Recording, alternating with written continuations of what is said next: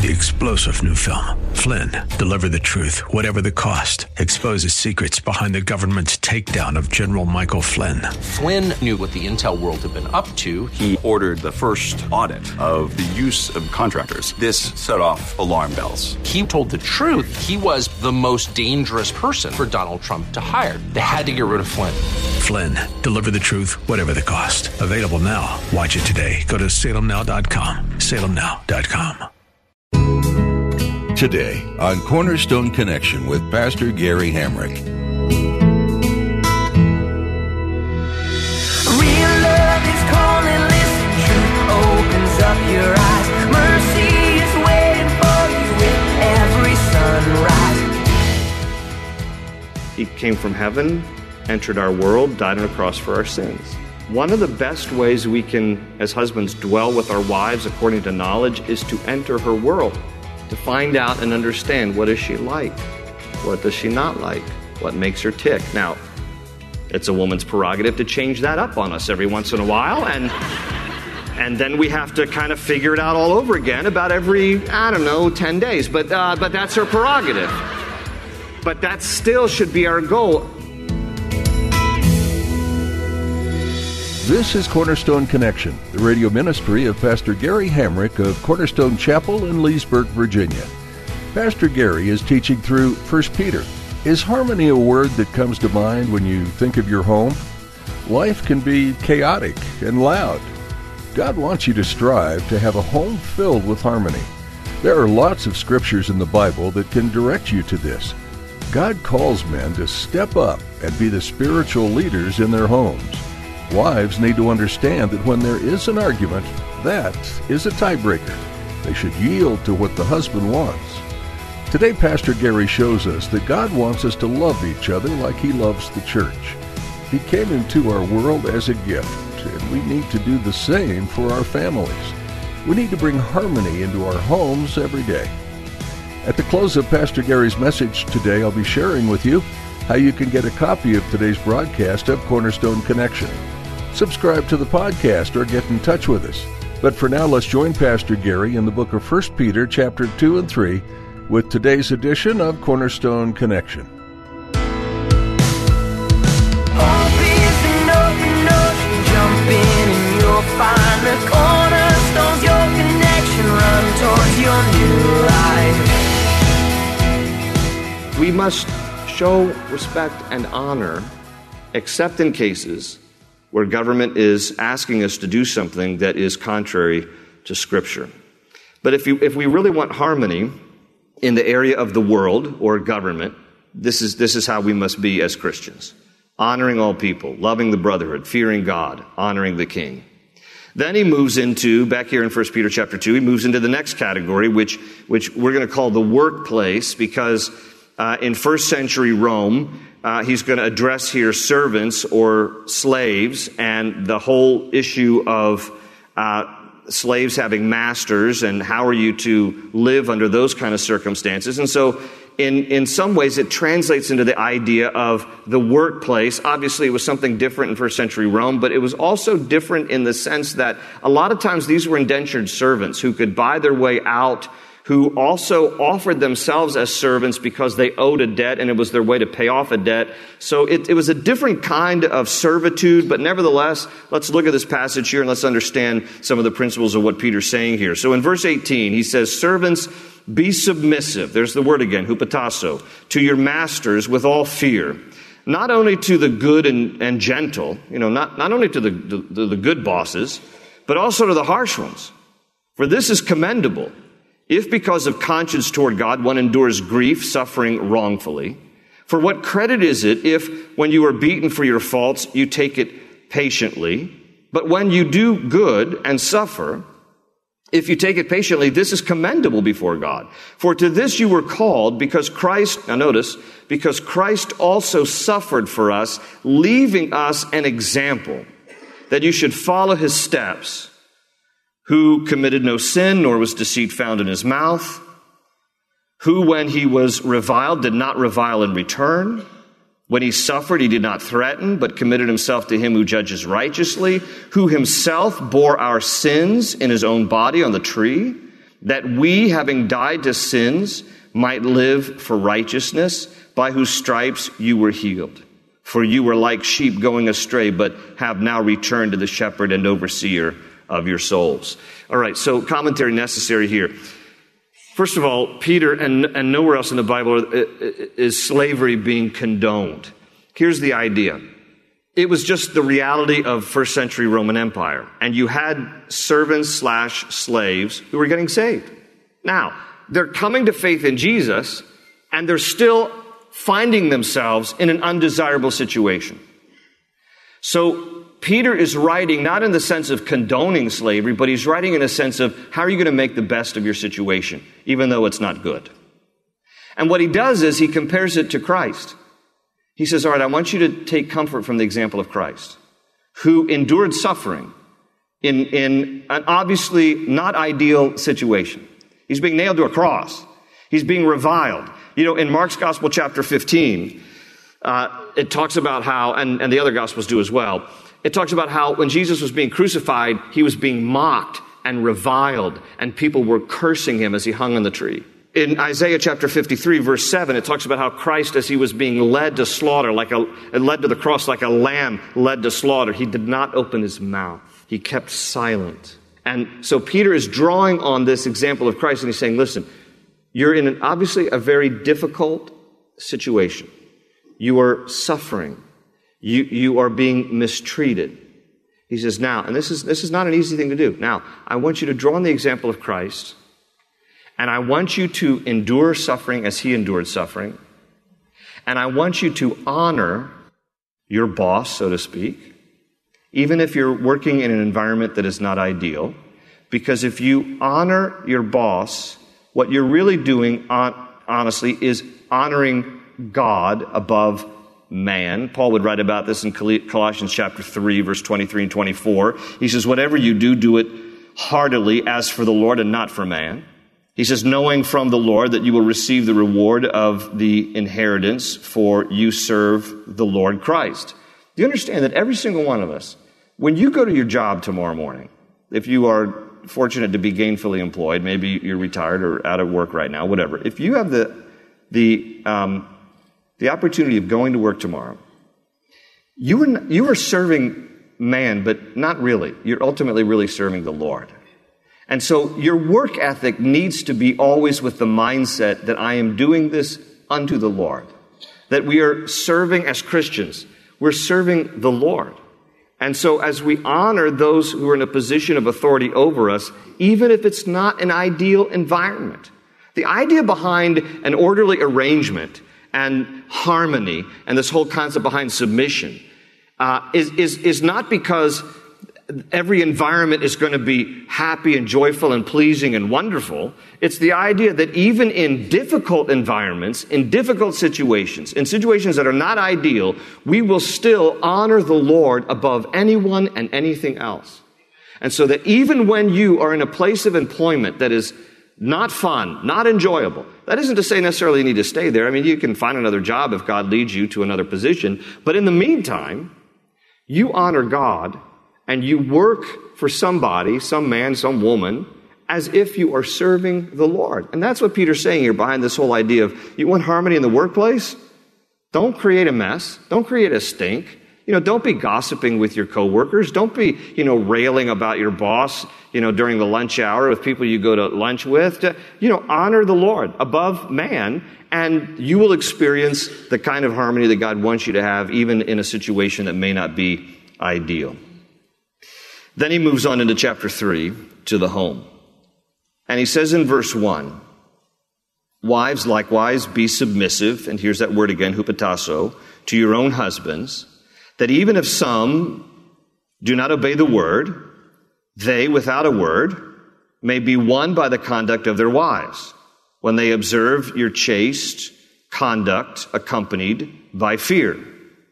Do not let your adornment be merely outward, arranging the hair, wearing gold, or putting on fine apparel. Rather, let it be the hidden person of the heart, with the incorruptible beauty of a gentle and quiet spirit, which is very precious in the sight of God. For in this manner, In former times, the holy women who trusted in God also adorned themselves, being submissive to their own husbands, as Sarah obeyed Abraham, calling him Lord, whose daughters you are, if you do good and are not afraid with any terror. Next verse, verse 7 Husbands likewise dwell with them with understanding, giving honor to the wife as to the weaker vessel, and as being heirs together of the grace of life, that your prayers may not be hindered. All right, so let's back up and let, us look here at the beginning of chapter 3, uh, verse 1, because between verse 1 and uh, 7, uh, he, he talks here about harmony in the home. And, and he starts with, with wives, and there are uh, six verses and one wife, one verse for the men. I don't, I didn't write it. now, um, one of the things here to note is, and, and I have seen this firsthand as the result of just the wonderful witness of a wife, is he starts out by saying, You have the opportunity potentially to win your husbands for Christ without even saying a word, just because of the power of your testimony. I've seen this. I, I honestly, I, I can't honestly say I've seen it the other way around, where some husband has brought his wife to the place of salvation because of his wonderful testimony, because we, we don't often have wonderful testimonies, ladies. You know us. But I have seen it the other way around. I've seen the way that, that in a wonderful, tender way, the example of a godly woman speaks volumes to a husband. And, and Peter starts out this section by saying, some can win over their husbands, even if their husbands aren't believers. They're not even obeying the Bible, they're not even obeying the word, because their wives, even without a word, just by the way they conduct themselves, and by the way that this unsaved guy living in the same house is, is observing her conduct and her behavior. And then he, he actually highlights the fact that that inner behavior is even more beautiful than the external. Because that's why he's, now he's not putting down the idea of, um, you know, adorning, in verse 3 where he says, do not let your adornment, uh, you know, be merely outward, arranging the hair, wearing gold, or putting on fine, fine apparel. I mean, you know, the word in there is merely, don't let it alone be outward. He's not saying it should never be. There's, there's nothing wrong with these things, but what he's saying is the greater beauty is internal. And I know that almost sounds cliche, but, but it really is true. Uh, you know, outward beauty for all of us fades eventually, but inward beauty is something that is really lasting, that's substantive. And so he's saying that's the real substantive nature of, of a woman or a person in general, but in this context, he's talking about a woman. It's, it's the inward beauty. And, and, you know, so many times all of us are too concerned about the external and, and, how, we and how we look. And, and, and, you, and if you think it's not true, it is true. You know, if you, if you go by a mirror you're going to look. If, if I were to take a group photo right now of, of all of you, right, right from here, take a group photo and we put it up on the screen, who's the first person you'd look for? You know it's true. So we all are concerned about how we look. And it's rather shallow at times. Because what God really wants is the heart. And the real inner beauty that is valuable and, um, and, and the, the inner person is, is what is most uh, beautiful. And so he's highlighting that here. He's highlighting that. And um, he says, a gentle and quiet spirit in verse 4, very precious in the sight of God. Now he uses as an example Sarah here. And he says, I, I want you to just, you know, take for an example Sarah among the different holy women. He, he, he mentions here Sarah um, submissive to their own husbands. And, and he says, Sarah obeyed Abraham. She honored him, calling him Lord. By the way, small l, and don't think you can use this verse, guys, to get a new title, all right? It, this is Old Testament, it's a very cultural thing. Um, but the reason it uses this example is, is, is not what it looks like at first. It's not because Abraham was actually a great guy at times. It's because Abraham was not always a great guy, and yet Sarah still respected him and honored him because she wanted to honor the Lord. You see, there were times that Abraham lied and threw Sarah under the bus. If you know your Bible's in the book of Genesis, there were a couple of times that Abraham lied to protect himself and didn't care what the damage was going to be for Sarah because here's what happened. There were two different times that Abraham and Sarah went into foreign countries, to foreign territories. And back in that day, if a foreign king or dignitary liked your wife, they'd kill you to get her. All right? That's just the way that it, they rolled back in the day. Your wife's really beautiful. I'm sorry that she's married to you. I'm a better person than you are for her. So off with your head so I can have your wife. That's what they would do. There are two occasions in the book of Genesis where Abraham introduced Sarah as his sister. You all know this, right? It's my sister, ain't my wife. Ain't my wife. Because see, they won't kill the brother. They'll only kill the husband. So he's like, ain't, my, ain't my wife. I, I barely know her. She's my sister. Uh, I don't know. We grew up together, kind of hang out every now and again. Know. And my wife. I said, Can you imagine Sarah standing there going, What? Hello? Hello, fine, fine. Now I'm going to be taken and, and, and, and you're going to be saved. So this is the example Peter's giving here. Not because Abraham was necessarily great. Obviously, he was a, a great man. He was, he was righteous, and his righteousness was credited to him as uh, uh, um, his um, faith in God was credited to him as righteousness. But Peter's using him as an example of not every husband is a great guy. And unfortunately, ladies, you don't get to decide. He's not a great guy today, so therefore, I get to kick him in the teeth. It doesn't work that way. It's like he's not a great guy, but neither am I a great person. We're all saved by grace. We all need God's grace, and I need to give grace even when he's not a great guy. Because I'm going to honor the Lord. I'm going to honor the Lord above anybody and everybody. Because remember, one of the two points was God is Lord over all.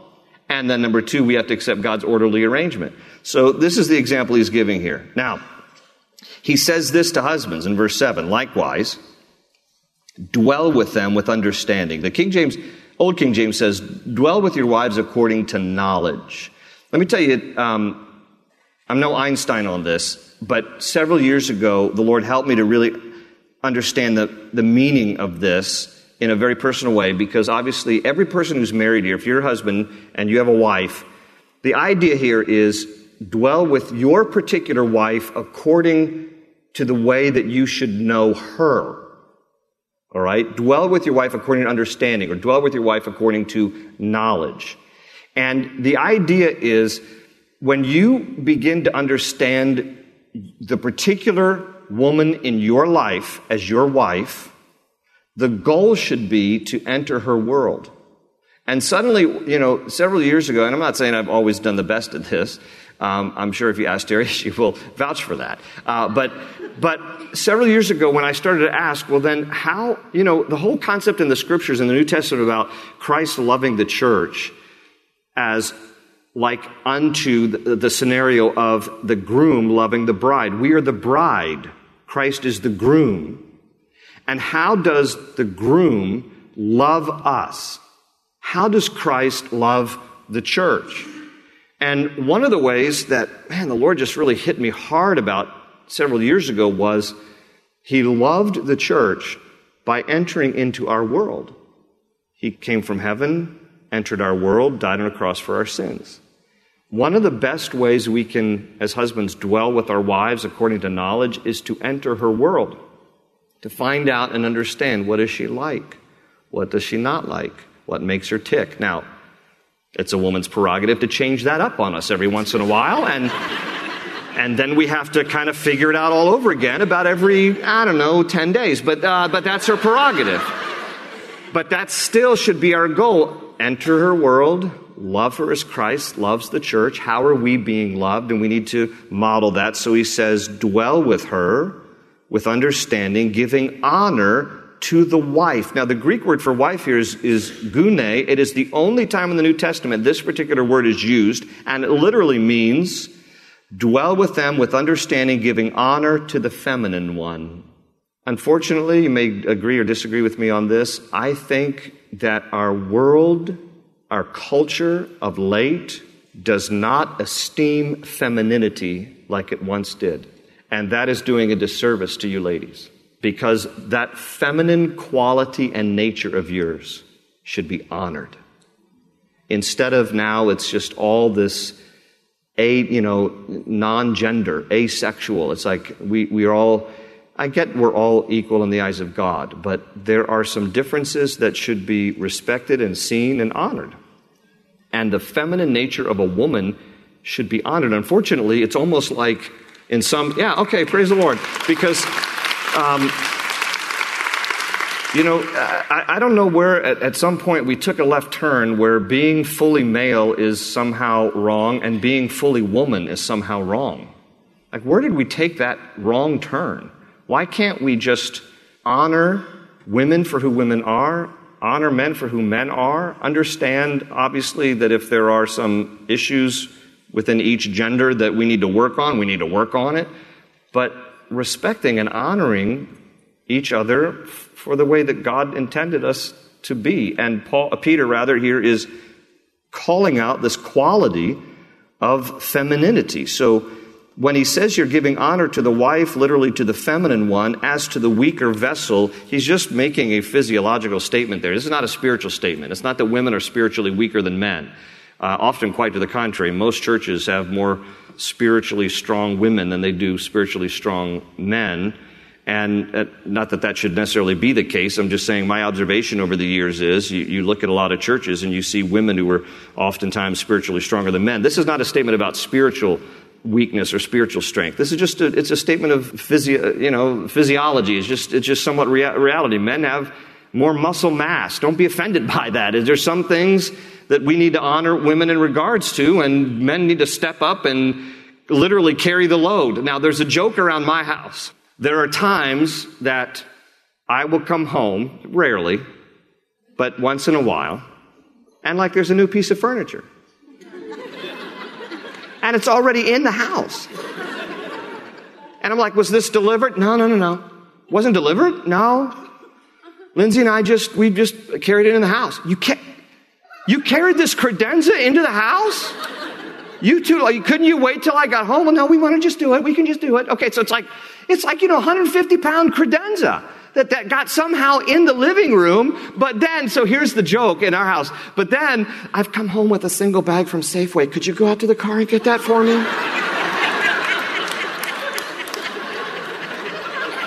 you just offloaded a 150 pound credenza. Why do you need my help carrying in a Safeway bag? So that's just a joke in our house. But nevertheless, I, am happy to do that. You know, men need to like serve and, and, you know, use your muscles and like, like lift things and carry things and, you know, honor that if God's given you some muscle mass, use it once in a while. There's nothing more infuriating to me when I go to an airport and I see a husband and wife, or uh, maybe they're not married, but there's a guy and a lady together and she's hauling all the luggage. I hate that. It's like, pick up the luggage, dude, would you? Anyway, all right, I digress.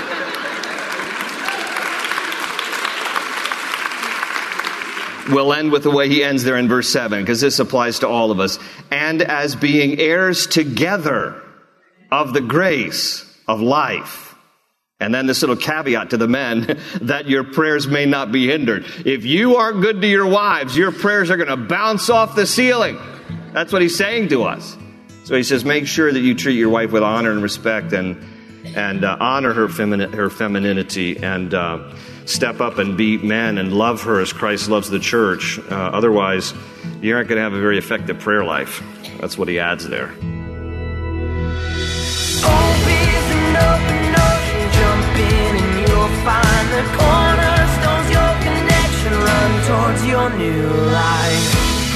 Thanks for tuning in today for Pastor Gary Hamrick's verse by verse study through the book of 1 Peter here on Cornerstone Connection. We're glad we're able to bring you these teachings straight from God's Word. But we're even more glad you chose to spend time with us today. We love hearing from our listeners, so please give us a call if you have a moment. Our phone number here is 703 771 1500. When you call, let us know how we can be lifting you up in prayer. Again, our number is 703 771 1500.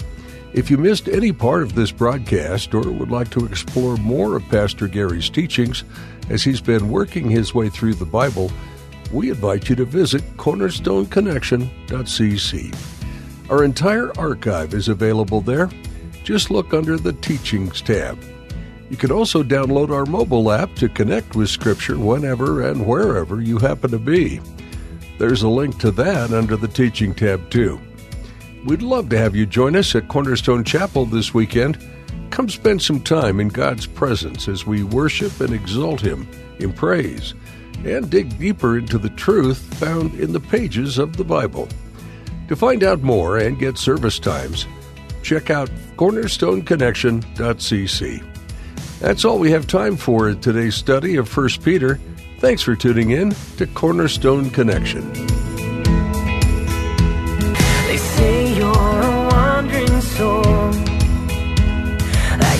Got no place to go, but still you know